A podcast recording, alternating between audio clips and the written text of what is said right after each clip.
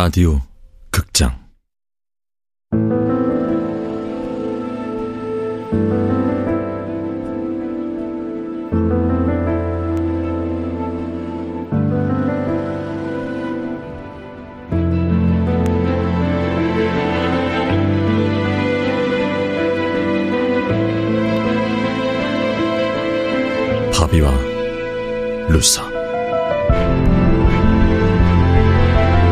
원작 박유경 극본 이영미 연출 황영선.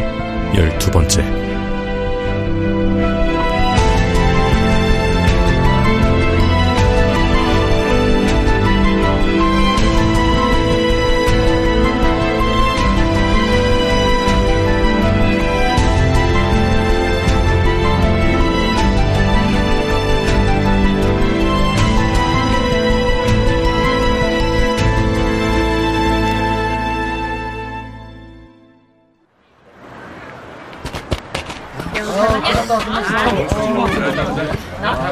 현서야. 쌤. 안녕하세요. 현서야, 나랑 얘기 좀 할까? 저 집에 빨리 가봐야 해서요. 아, 집까지 태워다 줄게. 가면서 얘기하자. 선생님 차 저쪽에 있어. 아, 그냥 저 버스 타고 가면 돼요. 나랑 얘기하기 싫어? 아니에요. 얼굴 보기가 죄송해서요. 그날 가벽 안에서 전 분명히 아이를 봤어요. 근데 얘기를 못했어요. 그 사실을 아시면 두 분이 절 나무라실 것 같아서 마음이 너무 불편해요. 현서야, 우리 집에서 말도 없이 나가고 내 휴대폰도 안 받고 문자에도 답도 없고 이제 수능도 얼마 안 남아서 아빠하고 계속 이렇게 갈등이 커지면 아무 일도 못할 것 같아서요. 그래서 그냥 집에 들어간 거예요. 현서야, 미안하다. 뭐가요? 많이 생각해봤어. 그날 널 그 안으로 들여보내는 게 아니었는데 네가 어떤 트라우마로 괴로워하는지 가장 잘 아는 사람이 난데 내가 너무 경솔했어. 아니에요. 수업은 들으러 올 거지? 그냥 저 혼자 해보려고요. 혼자? 내가 윤영석 선생님이랑 가까워지는 게 혹시 현서를 불편하게 하니? 싫고 서운해도 어쩔 수 없잖아요. 제가 뭐 쌤 가족도 아닌데요. 그래, 알았어. 얘기해줘서 고마워. 죄송해요. 아니야. 현서야, 선생님한테 너는 아주 특별하고 귀중한 아이야. 그건 알아줬으면 좋겠다. 그럼 갈게요. 그래.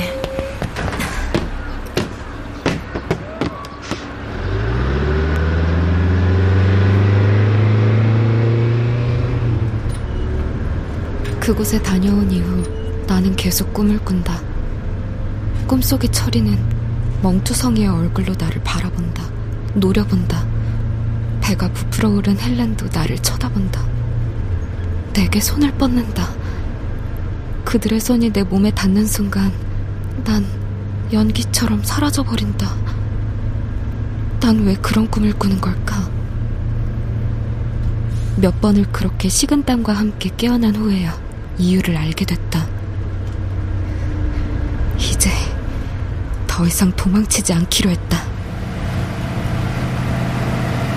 어, 여기 그 아이가 있는 가벽 근처인데? 아저씨, 저 내릴게요.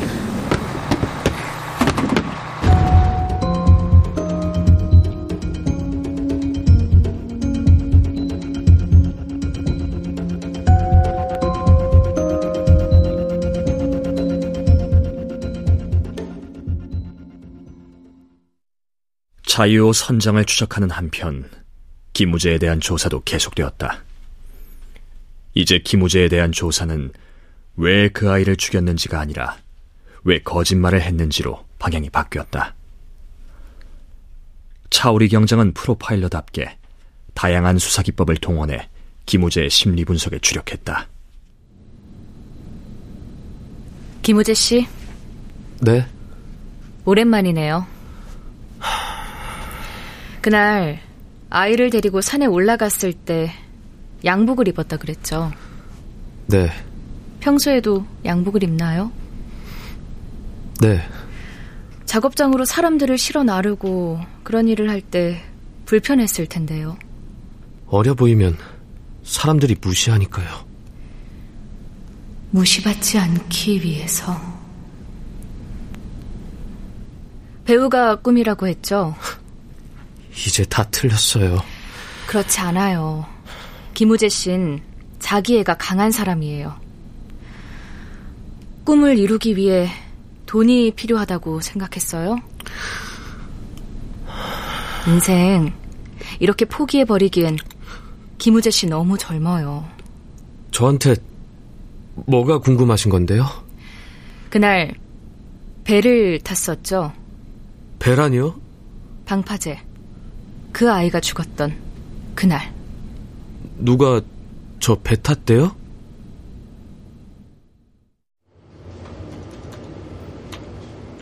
배를 안 탔다고요?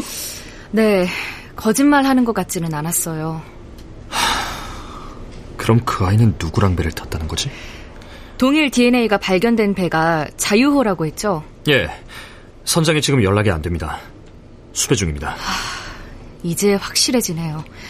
김우재는 아니에요. 그 아인 선장과 둘이 배를 탔을 거예요. 이제 우리가 밝혀내야 하는 건 두 가지예요. 김우재와 그 아이가 헤어진 건 언젠지, 왜 그 아이는 혼자 배를 탔는지.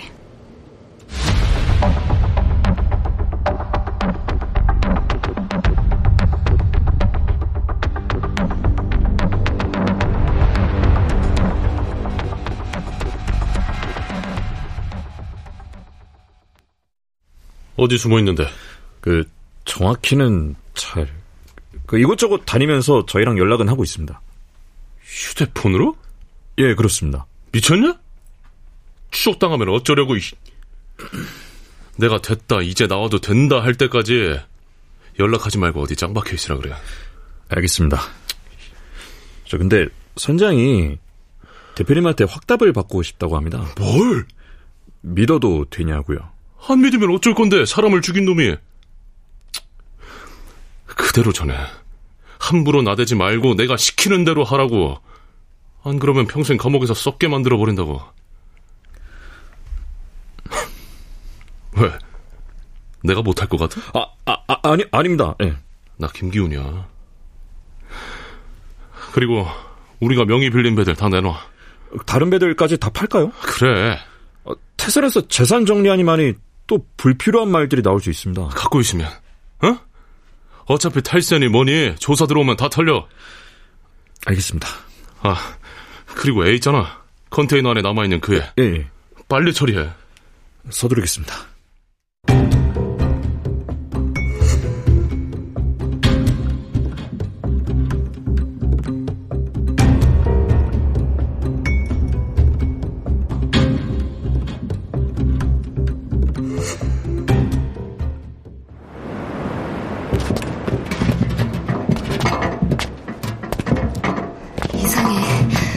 그날보다 쓰레기들이 훨씬 더 많아. 그때 초리가 전화통화하면서 준비하고 있다 그랬는데 설마 다른 데로 옮겨갈 준비? 그래서 쓰레기들이 이렇게 많은 건가? 어, 컨테이너야. 컨테이너가 그대로 있어.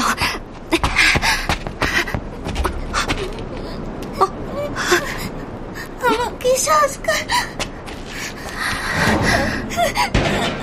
Kishaska. 예. 너 한국말 알아들어? Kishaska. 구해달라는 거지. 너 신발 어, 언니한테 업힐 수 있겠니? 그래, 어서 업혀. 너 겁도 없이 다시 왔어? 비켜. 얘를 훔치면 안 되지. 얘가 얼마짜린데? 그게 무슨 말이야? 얼마짜리라니? 얘를 판다고? 어디로? 어디로 팔든 네가 무슨 상관이야? 내려놔. 검은색 볼캡을 쓰고 검은 마스크로 얼굴을 가렸지만 나는 알아볼 수 있어. 확실히 알아볼 수 있어. 네. 뭐야? 왜 이래? 철아, 나 현서야, 서현서. 그때 헬렌은 어떻게 된 거야? 헬렌?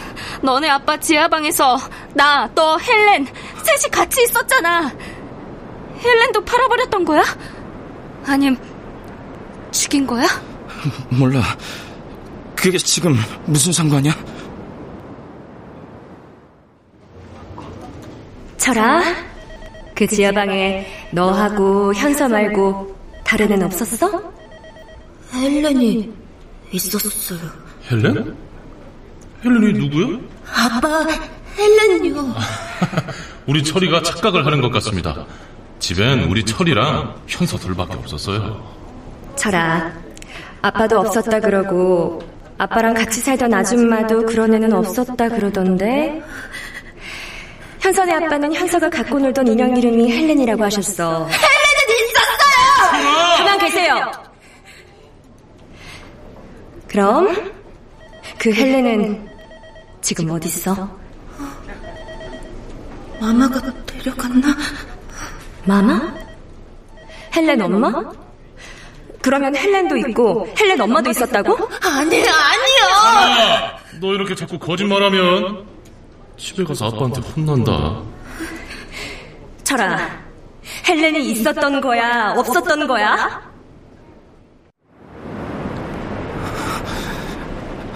헬렌은 나하고 상관없어. 죽- 죽- 죽든지 말든지 상관없다고. 철아, 난 상관없다고. 나, 나, 나 상관없다고. 상관없다고. 도망가자. 그럼 그러자.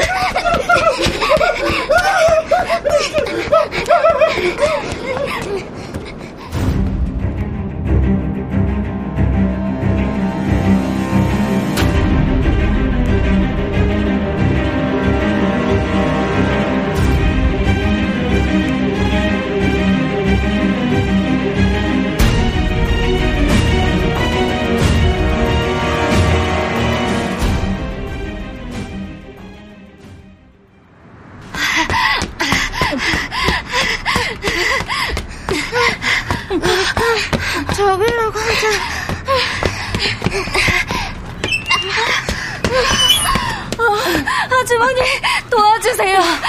이게 무슨 일이니? 아, 천천히 말해봐. 나쁜 사람들이 얘를 잡아가려고 해요. 저 좀 숨겨주세요. 그럼 경찰부터 불러야지. 경찰, 안 돼.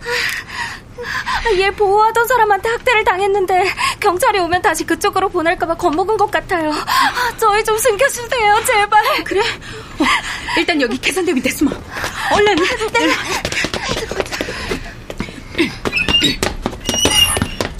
여기 방금 꼬마아이 하나 들어오지 않았습니까? 누가 들어와요? 어, 아니, 거기 들어가시면 안 돼요. 거기 창고예요. 잠깐만 확인해 보겠습니다. 아니, 지금 뭐 하시는 거예요? 남의 영업장에 들어와서. 나가세요. 아니, 경찰에 신고할 거예요. 창고 안에 분들. 아니, 나가요. 얼른 나가요. 무슨 일이야? 아니, 그 갑자기 이 사람들이 들어와서 가게 안에 막 뒤지고 다니잖아. 누굴 잡으러 온 모양인데 내가 아무리 아니라고 해도 아, 이봐요. 댁들이 그러고 다니니까 방금도 저 다른 손님들 들어왔다 그냥 나가잖아요. 아 근데 저 공터 뒤에 왔다 갔다 하는 사람들 맞죠? 알아? 맞네. 내안 그래도 신고하려고 했어. 아 거기 도대체 뭘 몰래 갖다 버리는 거예요? 한두 번도 아니고. 그거 치우러 좁은 골목에 쓰레기 찾으러 오는 것도 한두 이틀이지? 아, 나가자. 아 이봐요. 아 어디가 이봐요. 어디 가요? 갔어? 어 갔어. 얘들아, 나와. 어? 이제 나와도 돼. 애들이 왜 거기서 나와? 무슨 일이야? 응? 저 사람들이 왜 너희들을 쫓아? 저 그게 왜? 말하면 안 되는 일이야? 알았어. 안 해도 돼. 감사합니다. 가자.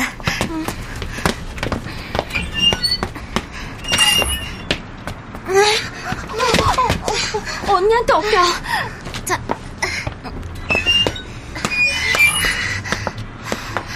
어머, 얘는 신발도 없고. 발도 이게 뭐야? 얼마나 쓰레릴까? 예, 자, 잠깐만. 저기, 아줌마가 택시비 줄 테니까 택시 타고. 아, 저 아니에요. 괜찮습니다. 학생이 입고 있는 게 우리 딸이 졸업한 학교 교복이라 내 걸음이 안 들어져서 그래. 잠깐만. 택시! 택시!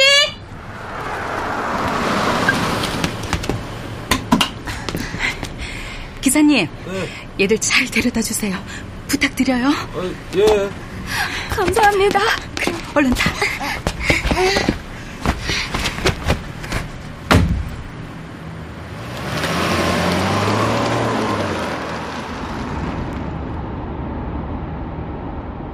우리가 탄 택시가 눈에서 사라질 때까지 보고 서 계신 저분. 새엄마가 살아계셨다면 저분처럼 곱게 주름이 지고 푸근한 흰머리가 생겼을 거야. 감사합니다. 예, 너 이 옷 에펠탑이 그려진 노란색 티셔츠 누가 준 거야? 어? 괜찮아. 언니한텐 말해도 돼. 아마키 샤스카. 아마키 샤즈카.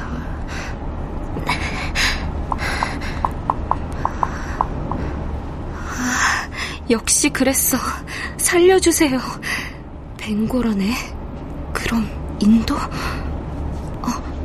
아, 아저씨, 여기 세워주세요.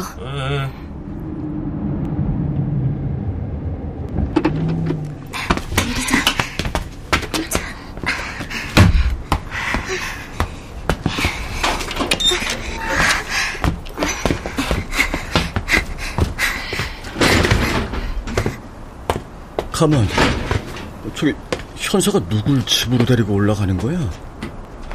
저 비쩍 마른 여자 누구야? 현서야! 서현서! 저 자식이 이젠 아예 들은 척도 안 하는 거야? 대문을 잘 닫아라 그렇게 말을 해도 그대로 올라가는 것 봐. 나보라고 저러는 거야? 모두 나보라고. 나보라고 저런 식으로 시위를 하는 거라고.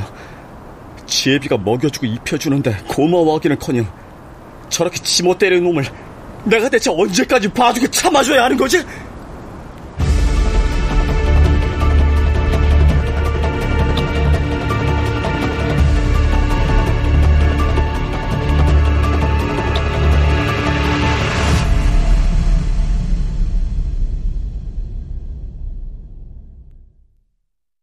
출연 현서 최하리, 유나, 문지영, 지준혁, 석승훈, 진철, 정훈석, 차우리, 강한별, 김우재, 택시기사, 이창현, 김기훈, 이주봉, 민석, 박기우, 현지, 최현지, 철이, 이현주, 경찰, 권선영, 편의점, 오은수, 남자 1, 전병하, 남자 2, 이미주, 아주머니, 김순미, 어린 철이, 안수연.